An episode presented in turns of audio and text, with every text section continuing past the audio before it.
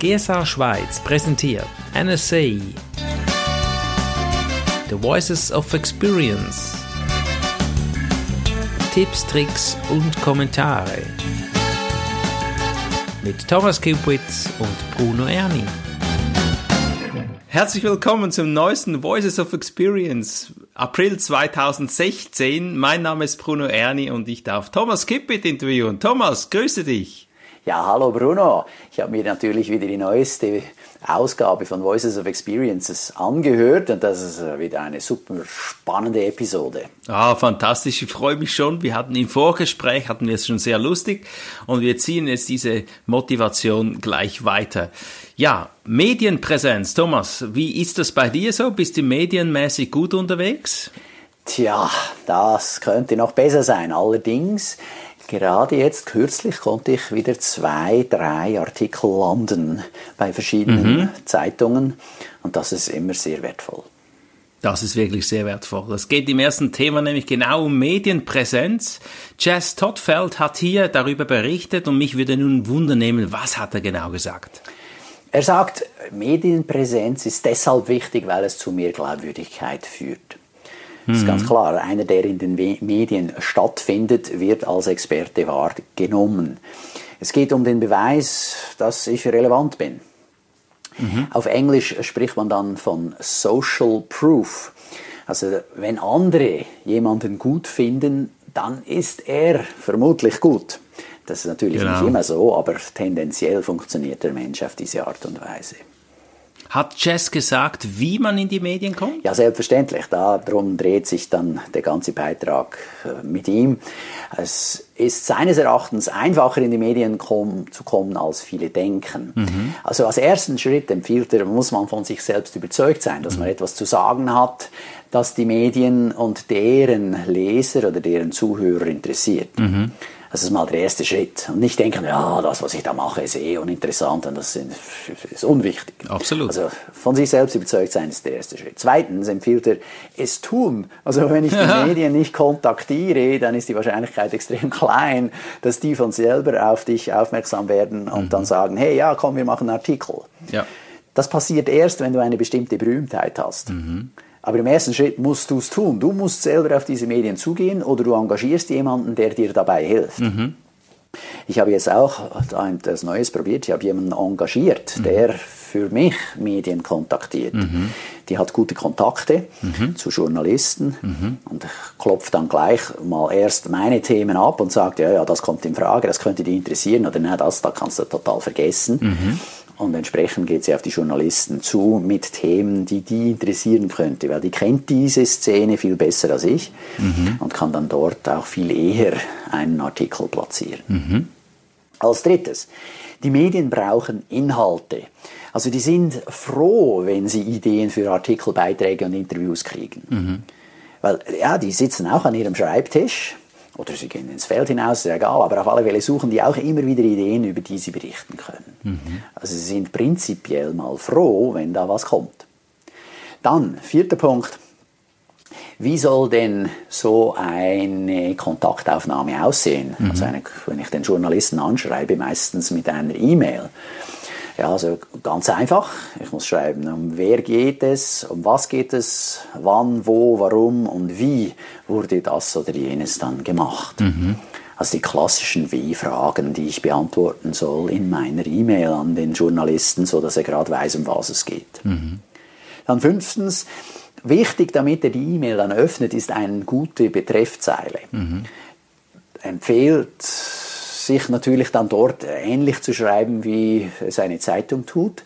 Immer mit dem Ziel, dass der Journalist die E-Mail öffnet, weil der kriegt ganz viele und ja, da muss man halt sich ein bisschen Zeit nehmen, um eine gute Betreffzeile zu machen. Das ist wie bei einem Newsletter. Ja, ich wollte gerade ich sagen, ja, Interesse wecken. Ja, genau, oder? Da muss ich es irgendwie schaffen, dass die dann sagen, oh cool, komm, da will ich mal reinlesen. Mhm. Wenn der Journalist dann den Brief, den E-Mail aufmacht, ist es natürlich nett, wenn er seinen Namen sieht. Mhm. Also wenn ich ihn mit Name anspreche. Mhm. Als nur zu sagen, hallo liebe Redaktion. Mhm. Also das ist in den USA so, das ist auch in der Schweiz so. Ich weiß aber von einem, der mit der Presse umgeht, äh, der in Deutschland arbeitet, der hat mir gesagt, na, das reicht, wenn man da lieber Redaktion schreibt, mhm. zumal häufig die E-Mails Redaktions-E-Mails sind und mehrere Personen, die da anschauen. Also Redaktion, Ad und dann klar gehen, das geht ja, das genau. alle, ja. Mhm. Also die haben ja verschiedene Schichten mhm. und dann einmal in Schicht 1 liest das der Herr Meier, in Schicht 2 der Huber und in der Schicht 3 der Hungerbühler. Mhm.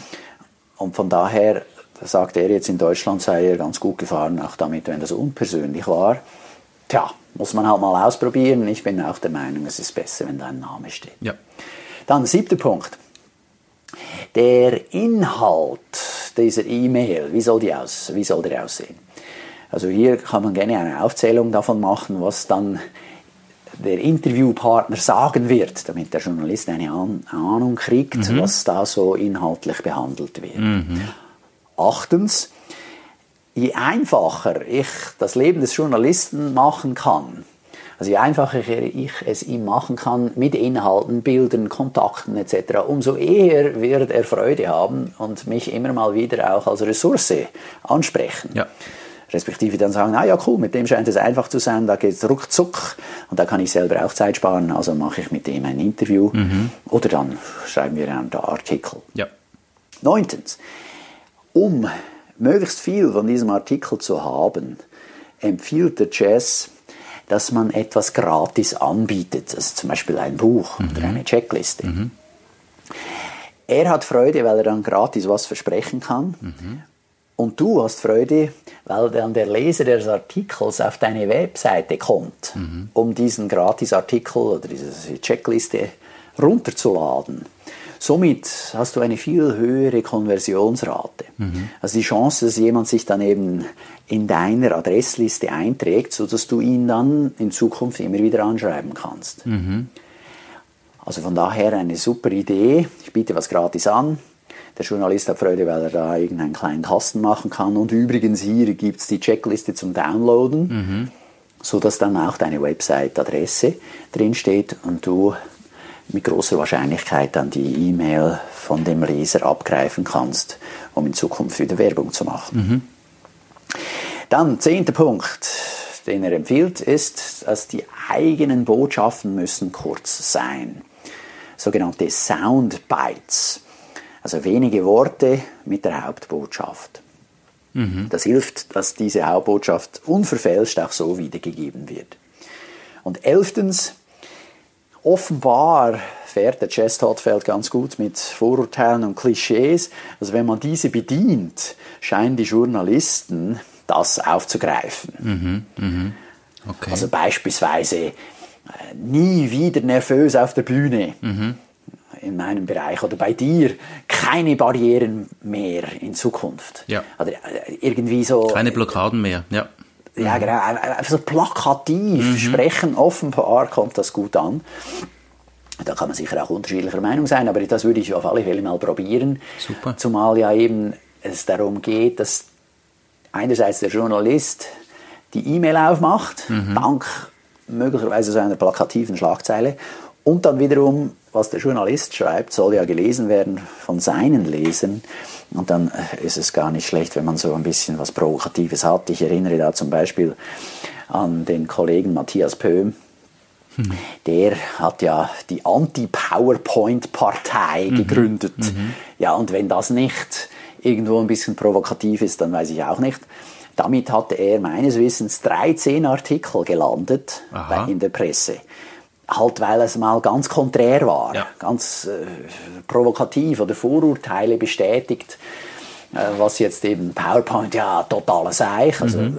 äh, etwas, was man nicht brauchen kann, mhm. sagen die einen und die anderen sagen ja nee, ich auch, äh, man muss es einfach richtig anwenden. Absolut. Das ist ein ganz gutes Werkzeug. Ja. Machen wir noch ein Experiment. Punkt 9, etwas gratis anbieten. Ich habe auf Skype-Interviews und Teletop zum Beispiel Fernsehen immer meinen Link angegeben, bruno-erni.com, also so ein Minusstrich. Und da kann man sich die DVD gratis runterladen, Macht der Gedanken, die Kraft und Macht der Gedanken, was da alles möglich ist. Und mal gucken, welche Zuhörer jetzt da draufgehen und sich das kostenlos runterladen. Hast du auch etwas zum kostenlos anbieten, Thomas? Ja, bei mir kriegst du tonnenweise Tipps und Tricks, wenn du dich bei mir einträgst mhm. auf descubris.ch. Mhm. Und das ist sehr beliebt. Jetzt äh, probiere ich aber auch unterschiedliche Sachen aus. Demnächst will ich dort nicht nur Tipps und Tricks anbieten, sondern stattdessen das mal ausprobieren mit einem E-Book. Mhm. Zum Download Kleines, gegen deine ja, genau. Mailadresse oder so? Ja, genau. Ja, ja, es. Alles gegen Mailadresse. Eben, ja. Weil du willst ja am Schluss des Tages deinen Verteiler vergrößern. Absolut. Aber ich das sind deine Fans, mit denen kannst du dann entsprechend auch ins Geschäft kommen. Genau. Toll, danke Jess Todfeld. Gehen wir weiter. Die nächste Speakerin, die interviewt wurde, ist Theresa Funk. Es geht um die eigene innere wahre Stimme zu finden oder das eigene Buch zu schreiben oder wie genau, Thomas? Hier der Klassiker. Jeder Trainer, Speaker oder Coach sollte ein Buch haben. Mhm. Wobei das zur richtigen Zeit. Ja. Haben wir auch. Sowohl du wie mhm. auch ich haben schon ein Buch geschrieben oder mehrere. Ja, und hier geht es darum, okay, einerseits mal klar, ein eigenes Buch bringt viel, mhm. weil auch hier wieder geht es um Glaubwürdigkeit. Wer ein Buch geschrieben hat, zeigt damit, er hat sich mit einem Thema intensiv auseinandergesetzt. Wichtig aber ist, dass ich authentisch bleibe. Also ich muss nichts erzwingen. Wenn das Buch noch nicht bereit ist, geschrieben zu werden, dann schreib lieber noch nicht. Mhm. In dem Buch soll auch offengelegt werden, ja, wie die Herangehensweise an das Buch war. Mhm. Also dass ich immer auch schreibe und das darf ich gern sagen, okay, hier, das war mir wichtig, das habe ich ausgeblendet oder das habe ich hier von einer Idee von so und so mitgenommen und das noch weiterentwickelt oder was auch immer. Aber auf alle Fälle, dass ich ehrlich bleibe. Sagt, und, sie, sagt sie auch, wie man Erfahrungen im Schreiben sammeln kann? Ja, unbedingt, weil ich soll ja nicht warten, um zu schreiben, weil Schreiben an und für sich ist schon eine ziemlich herausfordernde Disziplin. Mhm. Äh, nicht warten, bis dann das Buch kommt, sondern ich kann auch Erfahrungen sammeln, indem ich ähm, anfange mit einem Blog, mhm. mit Zeitungsartikeln, mit Beiträgen zu Konferenzzeitschriften etc. Also da habe ich dann auch äh, beschränkte Umfänge, dann ist das auch irgendwann mal fertig. Mhm. Ich muss also nicht dann so denken, boah, jetzt muss ich 200 Seiten schreiben. Nein, ja nie und das werde ich ja nie fertig. Mhm. Nee, dann fange ich mal an mit kleineren Texten, halbe Seite, ganze Seite, je nachdem, was es dann ist. Ja, und wo findet man die Zeit dann, ein Buch zu schreiben? Ja, gute Frage. Also Ihre Empfehlung ist wiederum, man soll nichts erzwingen. Mhm wenn es soweit ist, findet die Zeit dich. Mhm. Ja, vielleicht, bei dem einen oder anderen wird das so funktionieren. Mhm.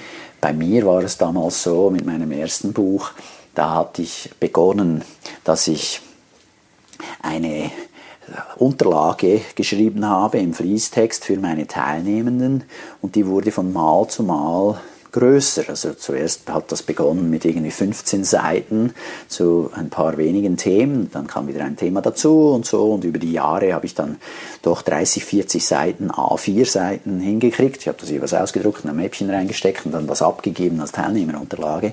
Und irgendwann war das dann so umfangreich, dass ich gesagt habe, so, jetzt habe ich so viele Inhalte, daraus mache ich jetzt ein Buch. Mhm, mh. Aber das hat sieben Jahre gebraucht, ja bis ich so weit war, dass ich dann das Buchprojekt in Angriff genommen habe. Spannend. Und aus diesen 40 Seiten wurde dann das Buch innerhalb von einem Jahr und dann war es dann da. Also ja, ja. ich habe nicht bei Null begonnen, sondern immer mal ein bisschen was dazu getan, mhm. habe mir viel Zeit gelassen. Rüdiger Dahlke schreibt so auch seine Bücher, sicherlich ein Begriff. Er macht immer kleine Ratgeber für Kunden. Er geht immer auf Kundenfragen ein. Wenn Kunden ihn was fragen, antwortet er per Mail und dann erweitert er diese Antworten immer größer und so entsteht dann schlussendlich ein Buch. Ganz spannend. Und die Fokussierung zum Schreiben ist natürlich das andere. Du musst dich dann schon fokussieren, fertig zu schreiben, ganz klar. Und ein letzter Tipp von Theresa Funk ist der, fange am Morgen als erstes mit Schreiben an. Ah, ja. Also dann hast du es dann, wenn du so willst, gleich auch schon hinter dir. ja. Und irgendwo ein gutes Gefühl, weil dann hast du geübt, hast es gemacht, wunderbar, und der Rest des Tages liegt noch vor dir. Das ist ja auch so ein Tipp, der, den ich auch schon gehört habe im Zusammenhang mit Sport treiben. Mhm. Gleich als erstes am Morgen ein kurzes Jogging und dann hast du schon die Befriedigung, dass du sportlich was gemacht hast und dann bist du fit für den Tag. Die Power für den Tag. Ja, hier könnte man vielleicht auch die Fähigkeiten des Einzelnen noch heranziehen. Ich persönlich kann am Morgen nicht schreiben. Also ich habe die Kreativität am Abend, aber so ist jeder Mensch halt wieder anders, gell? Klar. Einer der beiden Moderatoren, Steven Iverson, hat Jay Townsend interviewt. Es geht um die klare Botschaft, die Klarheit der Botschaft. Und zwar, wenn ich zum Beispiel in einem Fernsehinterview bin wo nicht mehr wenige zugucken, sondern mehrere Millionen oder viele Zuschauer. Was muss ich da tun, um mich richtig zu verhalten und die Botschaft klar zu präsentieren, Thomas? Die erste Erkenntnis muss mal sein, wenn du am Fernsehen bist, bist du nicht vor wenigen hundert oder tausend Personen, sondern vor Millionen. Entsprechend lohnt sich eine ausgiebigere Vorbereitung oder eine Vorbereitung, die mindestens so ausgiebig ist, wie wenn du eben einen Live-Auftritt hast. Mhm. Und hier empfiehlt er als erstes, sich zu informieren, um welche Sendung handelt es sich. Also trete ich auf bei Maybrit Illner, an, in der Tagesschau, bei Jacobo Müller oder wo auch immer. Mhm. Um ein Gefühl dafür zu kriegen, ja, wie funktioniert diese Sendung, worauf achten die, was machen die. Dann als zweites ist es gut zu wissen, zu welchem Thema ich spreche. Als drittes, wie lange wird das Interview dauern? Wer als nächstes ist mein Interviewpartner? Und den auch studieren. Also, dass ich auf YouTube gehe und suche nach diesem Interviewer. Wie macht er das? Lässt er die Interviewpartner ausreden? Oder mhm. unterbricht er die regelmäßig? Ist er provokativ? Mhm. Versucht er seine Gäste herauszufordern, um dann eben mich auch besser vorbereiten zu können? Sehr gut. Dann, an, soll, an was soll sich der Zuschauer erinnern? Was ist meine Hauptbotschaft, wenn ich in diesem Interview bin? Mhm. Da auch wieder zurück den Bogen schlagen zu den Soundbites. Also es, die Hauptbotschaft ist mit Vorteil kurz und prägnant, sodass sich eben auch der Zuhörer das dann merken kann. Mhm. Dann als nächsten Punkt empfiehlt er in der Vorbereitung zu überlegen, wer ist die Zielgruppe, der sich dieses, die sich dieses Interview anhört. Also sind das zum Beispiel Führungskräfte. Dann werde ich vermutlich anders sprechen, als wenn man da an ein generelles Publikum spricht. Mhm. Und dann als letzter Punkt empfiehlt er in der Vorbereitung, das Ganze zu proben. Also genauso wie wenn ich vor einer großen Menge auftrete, dass ich das probe, sollte ich das Interview proben, mhm. da lohnt es sich natürlich, einen Sparingpartner zu haben, der mir dabei hilft. Mhm. Außerdem kann ich das gerne auch auf Video aufnehmen während dieser Probe, um mir das nachher anzuschauen, was könnte ich da besser machen, was war gut. Gibt es da etwas ganz Wichtiges, was man zu Beginn beachten muss? Ja, der Jay Townsend empfiehlt, dass ich in den ersten 15 Sekunden bereits meine Hauptbotschaft einbringe. Gerade eben, wenn der Interviewer ein bisschen provokativ versucht zu sein. Dann mhm. habe ich mhm. nämlich meine Hauptbotschaft schon mal platziert. Ja. Das kann ich ab und zu bei Politikern beobachten. Insbesondere kommt mir jetzt die SVP in den Sinn. Mhm. Da ist es äh, ab und zu so, dass der Interviewer stellt eine Frage und der SVP-Politiker, der beantwortet die Frage gar nicht, sondern der sagt einfach mal gerade raus seine Hauptbotschaft. Hat okay. manchmal gar nichts mit der Frage zu tun, aber er macht das, wenn du so willst, genauso wie es hier Jay Townsend empfiehlt. Okay, da bist natürlich du Experte, hast schon viele Interviews analysiert und hast sicherlich schon einige Schmunzler hier erlebt. Ja, Genau. Und dann ist natürlich gut, wenn die Botschaft so ist, dass das Publikum weiterhin zuhören will. Ja. ja also es muss äh, irgendwo eine gewisse Spannkraft haben. Und dann benutze die Fragen des Interviewers, damit du die Hauptbotschaft immer mal wieder wiederholen kannst. Mhm. Dann bleibt sie nämlich eher auch im Gedächtnis der Zuhörer. Kommen wir zum nächsten Interview. Liz Weber ist, äh, da geht es um die Strategie, es geht um Businessplan. Thomas, hast du einen Businessplan?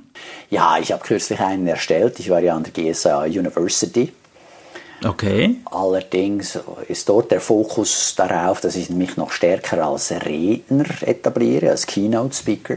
Mhm. Und diese Aspekte muss ich noch umsetzen.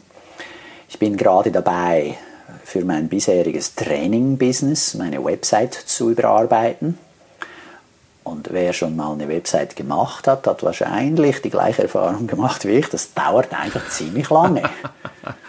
ja, absolut. Und damit kämpfe ich jetzt noch rum. Ich will mhm. erst mal mit meinem bisherigen Business so aufgestellt sein, dass das wieder schön rund läuft, bevor ich jetzt hier diese Schritte im Rahmen des Businessplans alle umsetze. Alles ja. geplant. Sehr schön, sehr schön. Also Businessplan ist das A und O für die Richtung, um konzentriert dran zu bleiben.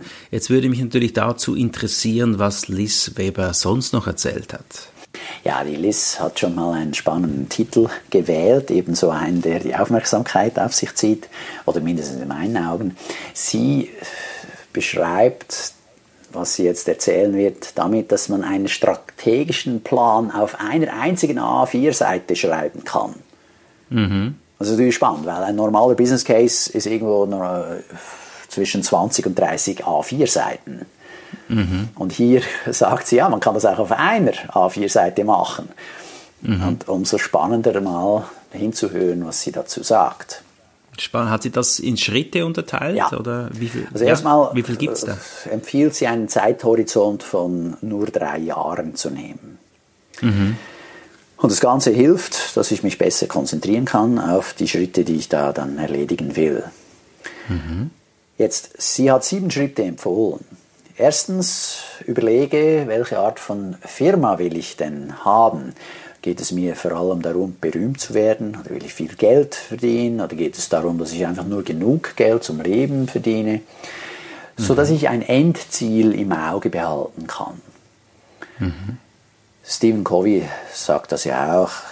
Äh, Erstmal überlege, was das Ziel ist, damit du dann äh, ja, entscheiden kannst, wie die Zwischenschritte sein müssen, damit du am Schluss dann an dieses Ziel kommst. Mhm. Dann der zweite Schritt, den die Liz Weber empfiehlt, ist, dass ich mir überlege, ist das Ziel realistisch?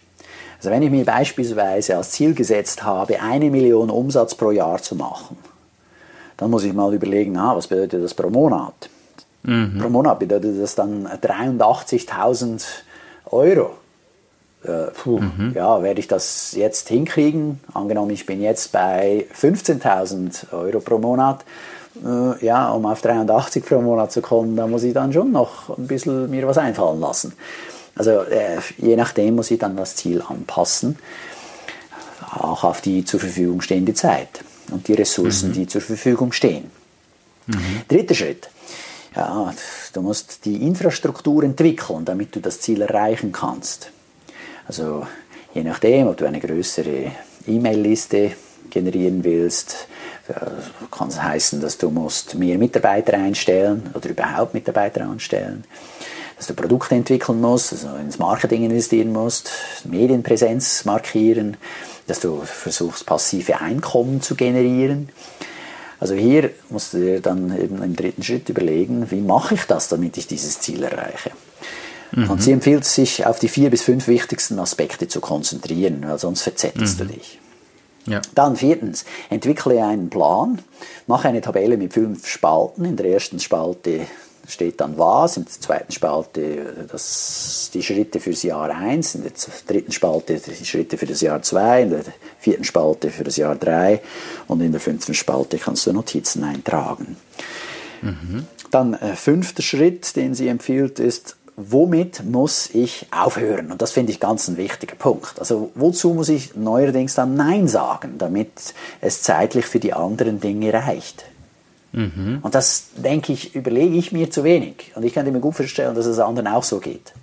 Also, wo mhm. muss ich aufhören? Damit ich dann eben die Zeit freischaufeln kann, um dann die wichtigen Dinge zu tun. Mhm. Sechster Schritt, fülle die Tabelle aus. Siebter Schritt, definiere deine sogenannte klärende Frage. Äh, das ist eine Frage, die schreibst du dann oben aufs Blatt, schreibst du am besten noch zusätzlich auf deinen Bildschirmschoner und überall dorthin, wo du sonst so regelmäßig hinguckst.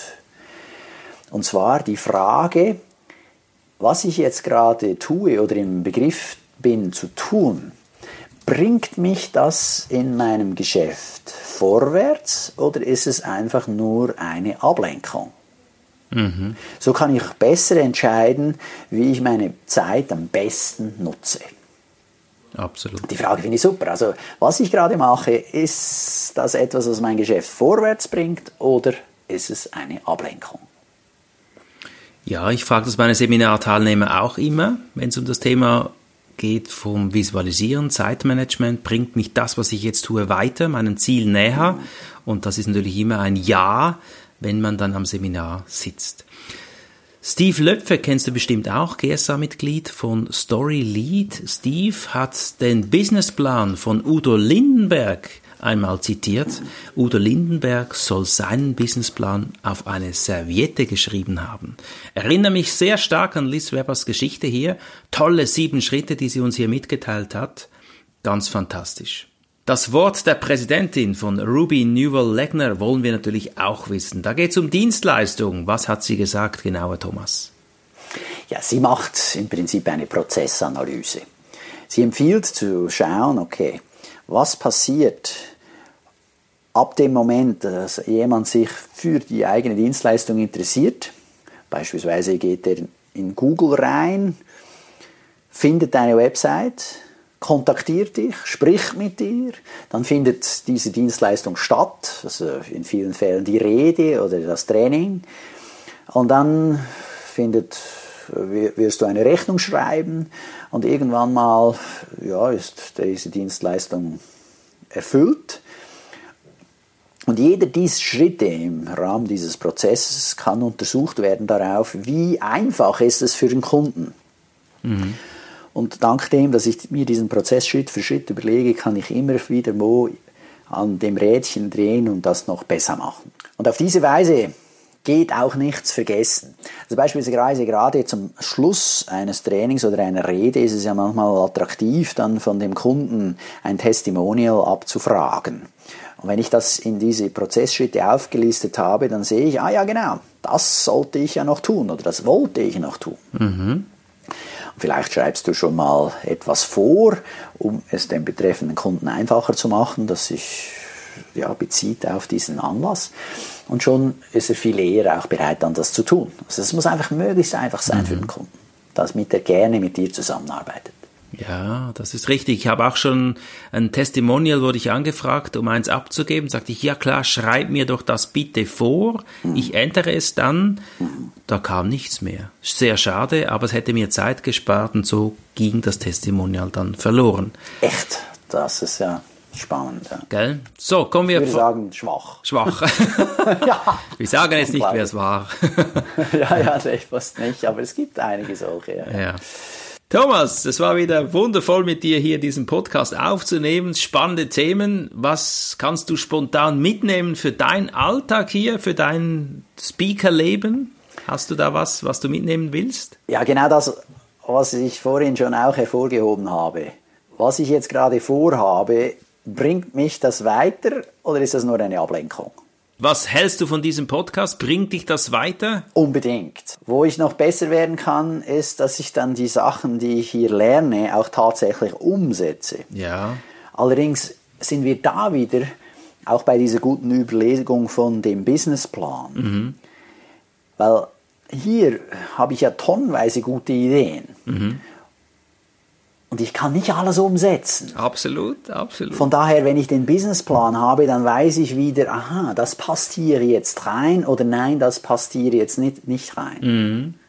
Und so tanze ich dann nicht auf zu vielen Bühnen rum, sondern kann mich konzentrieren. Alles klar. Der Fokus folgt der Aufmerksamkeit. Thomas, herzlichen Dank. Und ja, danke dir, Bruno. Das war wieder ein Vergnügen, diese Voices of Experience Podcasts einerseits anzuhören und andererseits mit dir zu besprechen und da auch zu kommentieren. Da geht es jetzt ums Tun, lieber Zuhörer. Pick dir was raus, komm in die Umsätze, komm in die Gänge. Bis bald. Das war der Podcast mit Thomas Kippit und Bruno Erni.